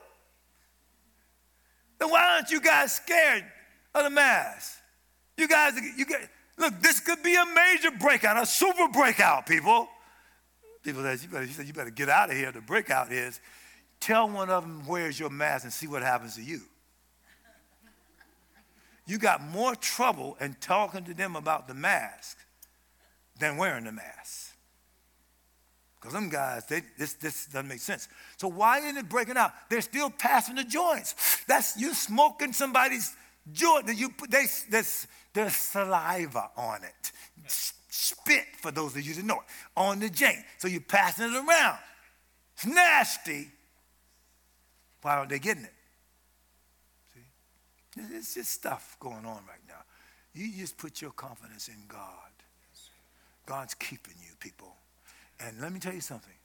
I have great confidence that you, he really is invested here. And there is, there is, he wants to keep you alive. But I guarantee you this. Let's say God says, okay, I'm ready for you to come home now. And let's say he let you come home through the COVID. Watch how they die. Watch the level that they carry themselves at death. Nobody whining. I guarantee you. Now, if any of you die, God forbid, okay? I'm just saying. Ain't nobody gonna die. Well, oh, I don't know why I got it. You know, I wore my mask. I kept my distance. I watched my. Ain't nobody, not a single one of you would. I guarantee you, not a single person would die talking like that. You would probably be like, well, if it's time, let me see. Can't think of anything else I haven't done for God. Hmm. Well, exactly. Bring all my family here. Let me just make sure I get them straight. Okay, I left you a boatload of money over here. Now, spend it for God. I left you like I got like I own these high rises over here. You got the high rise. They get their business straight. And I'm getting ready to go home. Don't you cry over me. And then when you have the funeral right there in the casket, don't you be whining and crying. I'm not to be there. I'm not to be there. I'm to be in heaven. There's nothing there but a body. It's going to turn back to dust. So go ahead and have a party. You, you, you had my life. Enjoy this funeral. Have a party. But don't be sad. I'm with God. See? See? That's how you got to look at this. See? That's how you got to look at it. And this stuff got to be real to you. I'll give you one more scripture and then I'm finishing up. Okay? And I got, I got loads of stuff I'd like to talk to you about that, about this. You know what, Pastor? It would be great for me to sit down with the people that want to sit down. Like, give me a, a couple, uh, like at least a couple of days. I mean, eight, ten hours. Talk some, pray some. Talk some, pray some. Give me a chance like that. Not, not, not like this, sermonizing. This is okay. I've done this. I mean, I do this plenty of time. But this is okay. But I'm just saying, uh, you are a great people, and I love to give you, like, I've taught none about what over the last 20 days God has revealed to me. Somebody's got to hear it. I don't know who it's for. See? See? but it's for somebody. Because somebody is going to become something that we've never seen before in the manifestations, and we're getting close. If you keep pressing. When a, now, we do know the gestation period for a woman pregnancy, but there is a spiritual gestation period for a pregnancy with God, where you're pushing against that membrane and something is about to be birthed. A remnant preserved Lot's family. One man's dedication to God got Lot out. One man's righteousness saved Adam's progeny, Noah. One man, everybody.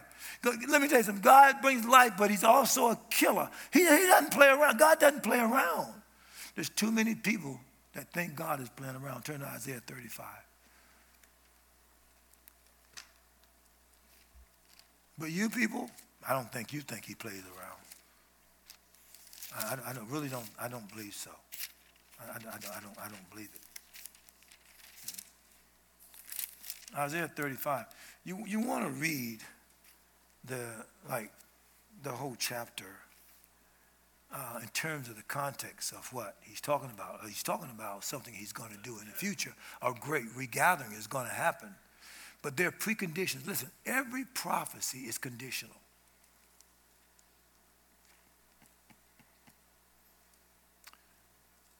And imperfect.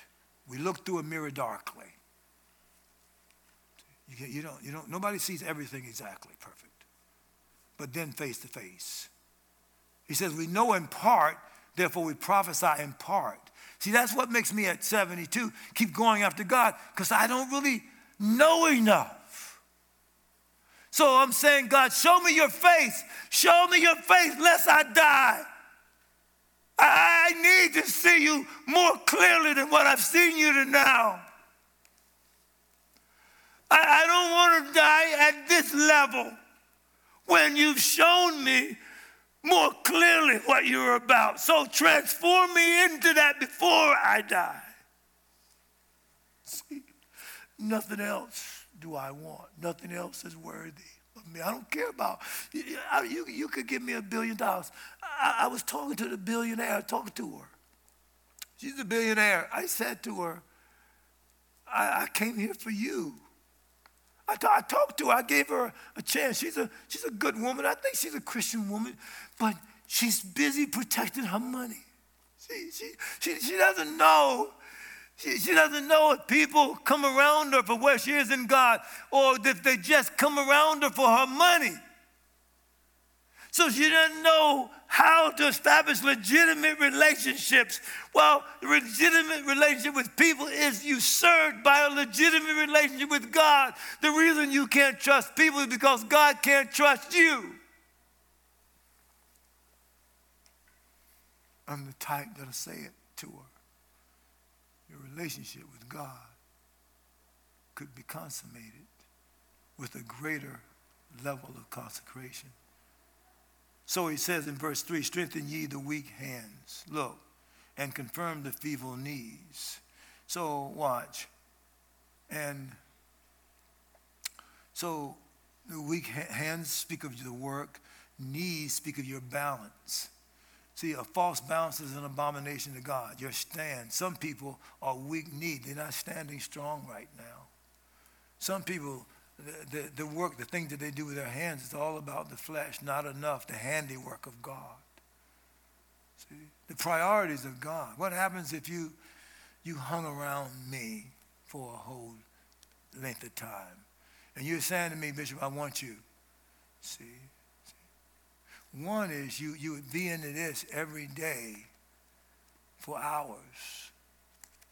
See? Occasionally I'll miss a day or two. I'm not legalistic about it, but your priorities are going to be affected by hanging around me. You're not going to eat the way you normally would eat. See, you, you be around me a week, you could lose weight. Not just because of the diet, well, it's just because of the fasting. See? Because the Bible says when you fast, that means the adverb, it expects you to. And then you would give to people that potentially would waste the money you gave them. And you, you give away something that every week that you don't have. Then you would live by faith from month to month. Not because you couldn't save, but because you give. It would affect your money. You're just hanging with me. I'm just saying, I never told anybody like this before, anything like that. So you would pray for hours, you'd be in the Word for hours, you would fast, and you would give, you would give a lot of money away. You'd give, you give a lot of money away. See, I know that when I, I try to keep money like in my truck up there, there's a thing of the secret compartment, I keep it there, you know, and I'll try to keep, and my wife knows I'm embarrassed. So when I get at the red light and around these people and they're asking, they said, money for food, money for this. I mean, I don't care if they're lying or not. They say, well, they're going to go, they're to go drink. You don't know what they're going to do. You don't know who those people are. Beware how you entertain strangers, lest you entertain angels unaware. That angel was just there looking like that so that you could get tested. You don't really know, but you do know what you can do with that money. So what I do is I'll give to them, and usually but I, but I do that to people all during the COVID. I'm just saying right now. I go into Cracker Barrel. My wife loves Cracker Barrel. And the meal is $21. Well, I'll send my wife, I'll go out, I'll send my wife, I say, go take this $50 bill and go give it to that lady right there and tell her the Lord spoke to you to give that to you because this is the season where God sees you. Tell him God sees them. They break down. They break down.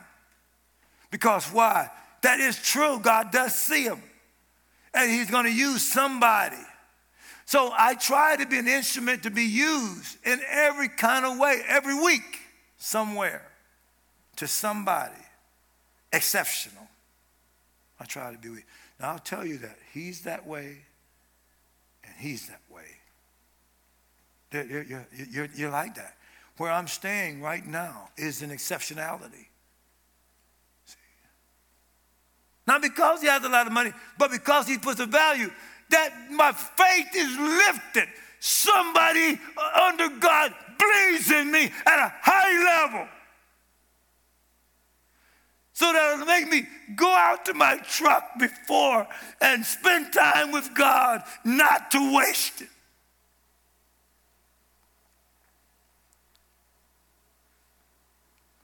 So I don't need anybody watching over me to make sure I stay godly. I'm going to go to heaven. I, I don't know when, but I've lived a lot longer than I'm going to live but I want to be heaven ready. See? I ask my children, have you read all my books? Because the greatest thing I can leave you is my revelation, is my contact with God.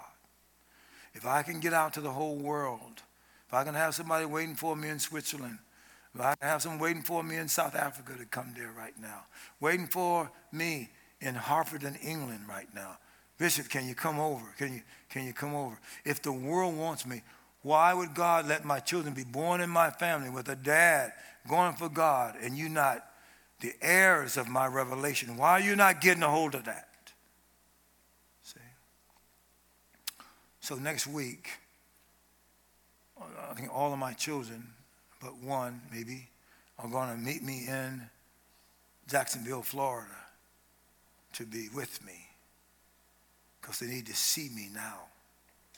and See their mama, but they need to be in the environment where people want it. I'm not saying they don't want it, but right now they've been ordained to be born in my family line. If you let me die and you don't get what God gave me as an heir,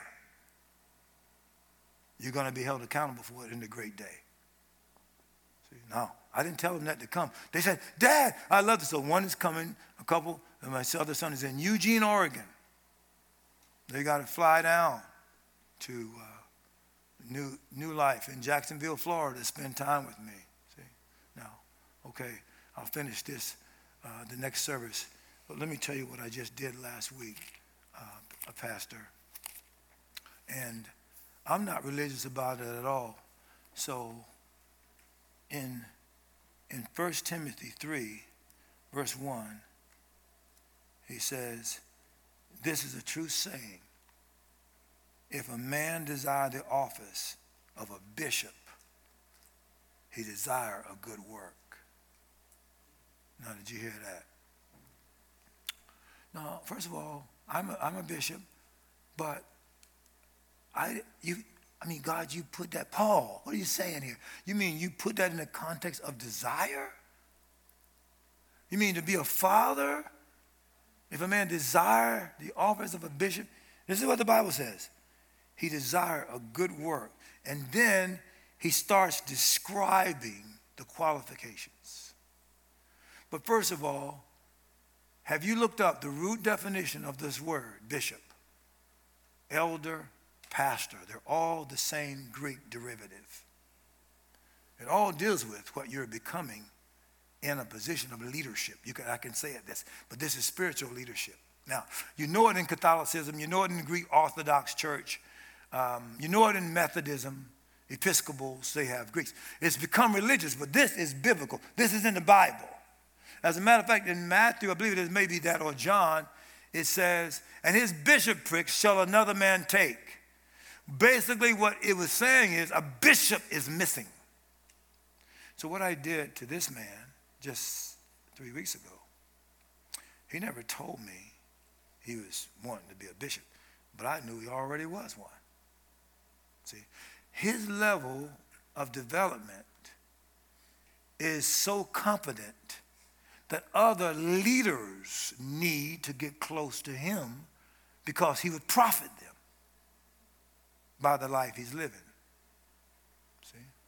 Now, I'll just tell you, for example, if I go away to pray somewhere and I stay a few days, I look around and he'll, I'll call him and he says, Oh, I'm, I've gone away. My wife is giving me the green light. So he has the kind of wife that's not so clingy that she doesn't push him to God. Oh, you saying you want to go to, you want to, you want to what? You want to go pray somewhere? Exactly. So he goes somewhere and goes after God. But he's already seen that I do that. You got to carve you out a private place where nobody is allowed to come but God Himself. You got to understand how to cultivate, cultivate an intimacy with God what, what, what Paul, what, what Matthew and Jesus talks about, you'll go in your closet and pray. He's not talking about a physical closet. You can use that, but he's talking about creating, it, it, it's analogous to the Holy of Holies.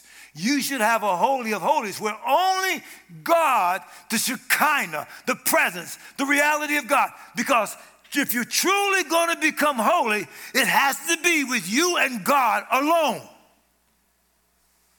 not the letter. You're going to shake the earth, you got to get to a place where God is shaking you.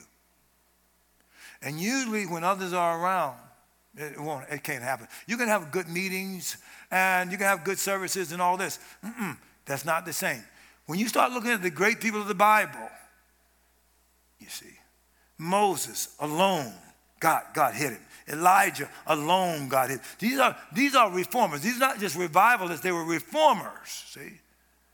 See? Jesus, he, not, he cultivated aloneness with God. Who, what, isn't this Mary's boy? Isn't this Mary and Joseph boy? Where did he get this from? Alone where you weren't with him. So I'm just saying this to you.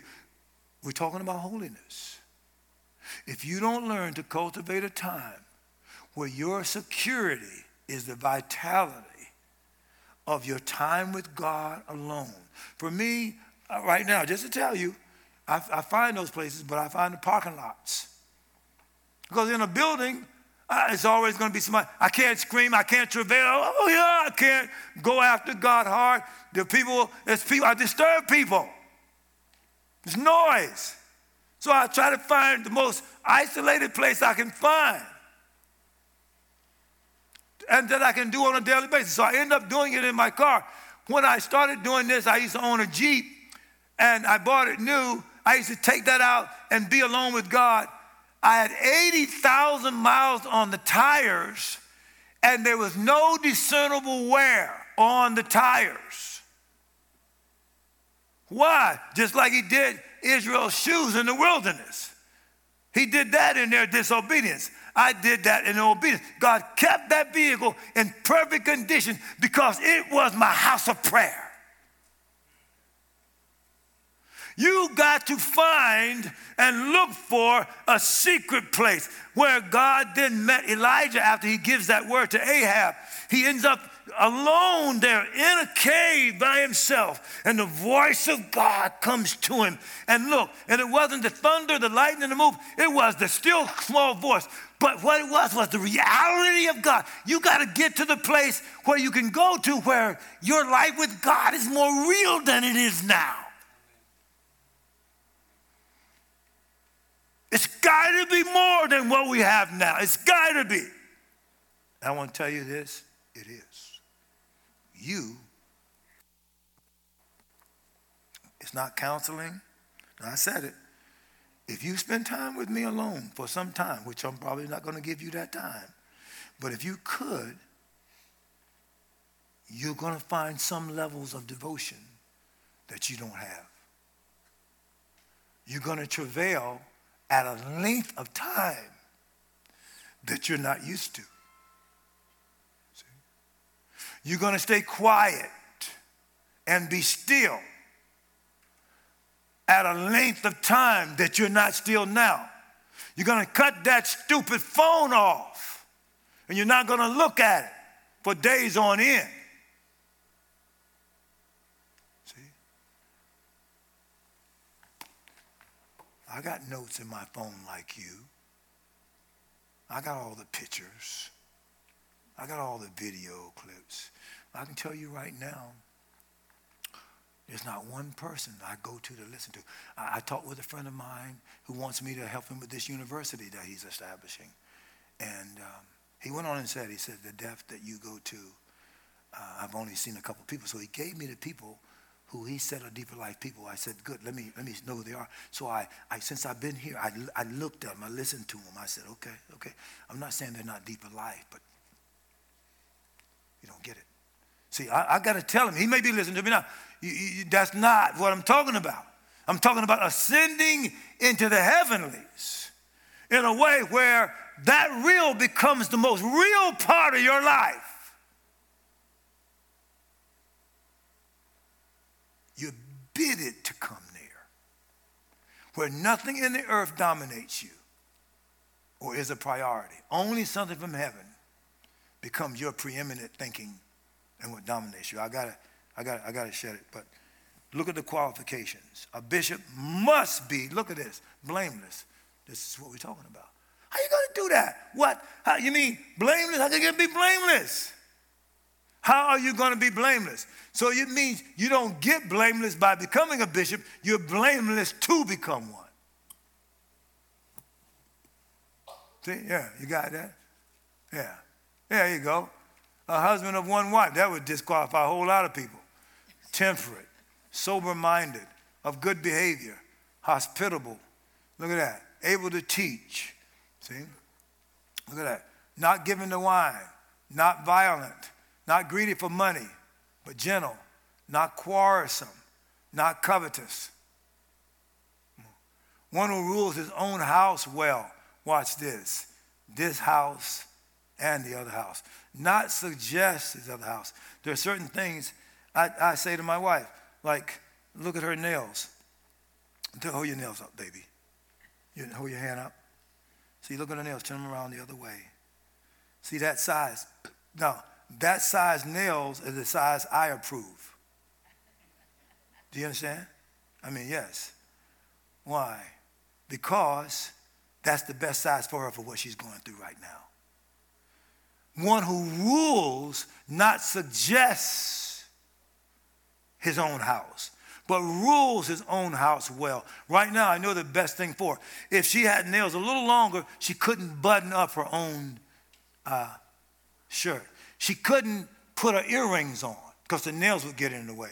There are a number of things she couldn't do. So I have to um, uh, send, Eileen goes, I'll go too, but my son goes, take it to the nail place and tell those nail people, you do it this size. If you do it long and you try to upsell my wife, she'll totally kick you. Why? Because she's keeping a standard that comes from the house, and you're only somebody that helps maintain that standard. I go to the malls with her and help pick out her clothes.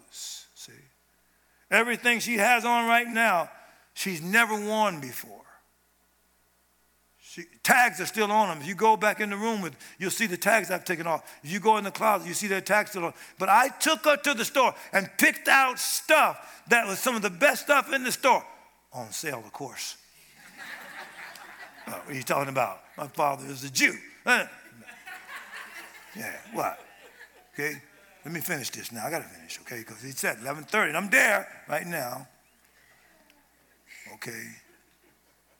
Okay. Um, I'll finish this. I want to. I want to tell you more, but this is behavioral. I consecrated him a bishop. How many weeks ago now? Two weeks ago. He didn't know it was coming that way. So I reached down in his church and laid hands on him to increase his effectiveness in raising up emerging leaders with the spirit of holiness and the spirit of burning on him. He's already on fire. He already loves God. But we all, a fire can increase. A fire can blaze more and more. And usually God has ordained us to help. I, I, my life isn't about achievement. My life is about somebody else's achievement, somebody else's power. See, no. I know that in this environment, you guys don't do the bishoprics. Well, in his environment, he doesn't do it either. He had to do more with what was coming on him. See? What God was doing in his life to affect the culture. Now, you can examine this with me. Can you hardly find anywhere where God is moving so exceptional that whole places are clearing out to get to it? Let me tell you what's happening through this last election. These people that were called prophets are now being stoned how are they being stoned? Because they missed it as to whether or not this person was going to be second term. So what are people doing? They're going on Facebook and calling them false prophets. You're saying because they missed it one time. Well, in the Old Testament, they missed it. Well, those were giftings. No, no. Let me tell you something. You got to be perfected in the New Testament. It's what you are becoming, not what you're gifted with in the New Testament. You grow into godliness. You grow into perfection in prophecy. You grow into, but now in the next world, there's no such thing as the gifts of the Spirit. Those are redemptive. You are of God. And the ability of God is in you to do anything necessary for where He has you. No such thing as God having to come upon you and any of that. No. And this is actually what's happening to you right now. You're growing up into Him in all things from the inside out. What I'm saying to you, don't stop letting God transform you because amazement is about to happen. Now, if I live 10 more years, what it looks like that's, that could happen. Something is happening with me that I can't explain. And I've got kicked a few times. Look, I can tell you I'm on Facebook right now, but I was asked to be on the faith based board, and then they changed their minds about it. They didn't tell me, I just discovered it through someone else that knew the person that was over it. Look, I would have only been on the thing for a few months anyway because he's no longer president. But here was the point. In my view, it was a judgment from God because I would have told this that former president what to do not to lose that election. It would have had nothing to do with the skill of getting voters. It had to do with the life he was to portray and the conversation he was to declare. It would have totally changed the spirit, not just of his followers, but there have been people waiting for him to have a different persona. Only God could have given it to him. And somebody more godly than he was, that wasn't in there trying to position themselves to say they're somebody special because I'm with the president. Mm-mm. You got to go in there. See, I mean, I'm just going to say it to you. I'm, I'm out here right now. I'm just going to say it to you. I wouldn't have felt like I was under him there. You can't be under him and give him the anointing to come up. You have to be above him, to lift him somewhere. I wasn't talking about governmentally, he's over me in the government of man, but in the government of God, he doesn't know God like I do. I would have been sent from God, but the people around him rejected it because of a lie. Was a judgment on him that ended up affecting the country. And now they're fighting in the flesh. We still, I got, now there are a few leaders, Pastor, that's fighting in the spirit right now. And Lou Engle and some others are really praying. But the challenge with them, um, Lou, if you listen to this, you would get it. They really don't know what to pray right now. They don't know what God wants to do. You know what I know? He's never changed his mind about what he wanted to do in the first place. You got off center to deal with single great issues more than what he ordained you to be alive for in the first place. He hasn't changed any of that. We just haven't done it well enough. I'm going to say a prayer now for you. Thank you for giving me this two hours, actually, to talk to you. I just outpoured to you. I didn't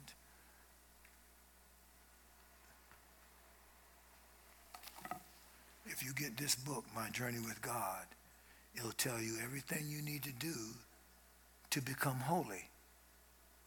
It's, it's a process. You're not going to become holy by mistake. He says it in verse 8 fools shall not err therein. You're not going to become holy by a mistake. You won't slip up and fall into holiness. You got to grow into it. And there's a process. I already wrote it, I have it my consecration journal called My Journey with God because your life with God is not a trip. I said too many Christians are tripping. Your life with God is a journey. It's a journey into Christ's likeness, holiness. You're ordained. I'm going to pray, Pastor, for you right now for that spirit of the bishoprics to come on you so that those people will recognize your authority because it's about to happen anyway. I'm only confirming what's going to happen anyway. And that my, the meetings that God allowed me to speak in is going to be small. But yours will have the spirit of fire and the spirit of burning in those meetings. And people are going to fall on the altar, and the power of God is going to come out without you even making an altar call. Your message is going to be the altar call. It's not going to be limited to a geography. even this right here is going to start accelerating. Now, now look, this is a prophecy. There you go. Hey, hey, I can be judged by this. So I'm saying that when you preach online, it's going to accelerate from the next time you start. Without you doing marketing skill and all that, not won't be you, be God. I'm saying that the 2021 for you is a portal, a grace period that's opened up. We've gone through 2020, that's the testing, right? 2020, 40. See, 20 times 2400. Israel tested 400 years. 40 day fast for Daniel, I mean for Moses, 40 day fast for Elijah, 40 day fast for Jesus. We've come through the 40, the end of testing. I believe God has had you pass the test. I believe now the grace is coming. It says he was led by the Spirit into the wilderness, but he came out after the 40 days in the power of the Spirit. I believe that through this time you've been through, the testing you've been through, the power of God was mounting on you. That's what's happening. So now this is going to go down right now. You can just stand right there. Will you join with me, Bishop? Father, we lay hands right now on this man of God and that touch him too. Touch him too, because this is in his household. In the name of the Lord Jesus. I thank you for the spirit of holiness and the spirit of burning and that bishoprics standard on him and in the name of the Lord Jesus, I thank you, Father, that he doesn't seek a title. He's already has a title. He's a pastor. He's a doctor. He's an attorney. He already has titles. God, you know we're not talking about titles. We are talking about an amazing anointing that is now building to affect the world. And in the name of the Lord Jesus, He's already spoken the language. He's already talked to the people. He calls them world changers. Lord Jesus, He calls them champions. Now He's going to see an acceleration of the manifestation of that. And in Jesus' name, I thank you, Lord. And Lord, we alert the world right now. Those that are listening by way of the internet, those that are right now looking at this, this bishoprics anointing right now, this elder of the body, this pastor of this generation, God, thank you for letting his words and his standards get beyond these four walls, beyond these people, and go out to the world. Thank you, Jesus. We glorify you in it now, Lord. And we thank you for him. And we thank you for the Menina family coming over here and you're back. And the sons and daughter and the household, this church, and the, the, all of them, all the family line. This is a family of godliness to affect the world. And God's going to get the glory. And the world is going to be changed. We declare that revival and reformation has already begun in this church. It's going to manifest now in a greater way out to the world. And we give you praise for it. So we anoint you with the anointing of the bishoprics. And I thank you for it. Now, Lord, where Judas failed and the disciples became leaven, we thank you that you filled that now with a man of God, not with passing lotteries, but someone you chose. You've chosen him because of the counterfeit that's been out there. You're saying, I've always kept myself a remnant according to the measure of grace. Thank you for this church being a remnant church that's about to explode to the whole world. And Lord, I thank you for Bruce uh, being here with me now and this, these two as remnant leaders, never ego tripping, very qualified in the flesh and in the spirit. I'm declaring by the grace of God that you've let me see, you're going to use them that's going to amazing people. That's going to amaze people. They wouldn't have chosen them, Lord, because you've chosen them. Man don't see the way you see. I thank you for it. I bless you for it. In Jesus' name. Amen. Glory to God. Come on and give him praise, all right? Hey, we're going on record right now. We're going on record right now. You heard it, right? So, you sons and daughters, and you in here, so you get to watch this. You get to watch this. Uh, last testimony. I never asked to speak in Promise Keepers. I didn't do one thing to make any of that happen. They called me and asked me. The coach didn't even know me. And then after the coach met me, he said, Wow. And then the staff, the leadership staff, they said, Who is this Wellington Boone? We, we can get, and then they named other people they could get. They did it right in front of me. But coach said, I didn't choose him. Can't you hear God with him? That's what's going to happen with him. They're going to say, Can't you hear God with him? They're going to be amazed at where he, where he goes to because they would have chosen somebody else already high up, somebody already important in their own eyes. But God says, I've chosen him because he's unimportant in his own eyes, and he's unimportant in your eyes, but he's important in my eyes.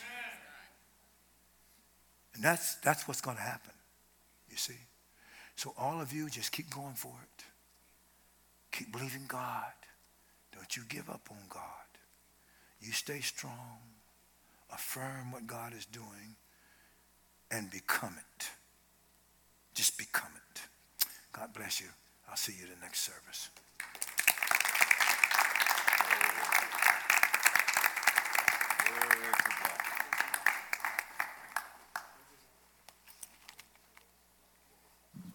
Glory to God. Thank you, Bishop Boone. Let's give him a big round of applause. This is a wonderful message. Thank you, Jesus. Thank you, Jesus. Okay, we're going to close out right now. We're going to go ahead and uh, meet and break the fast. And uh, don't forget to tune in again at 12 o'clock a las 12 de la tarde, el servicio de español con el, el Bishop Wellington Boone. Dios le bendiga.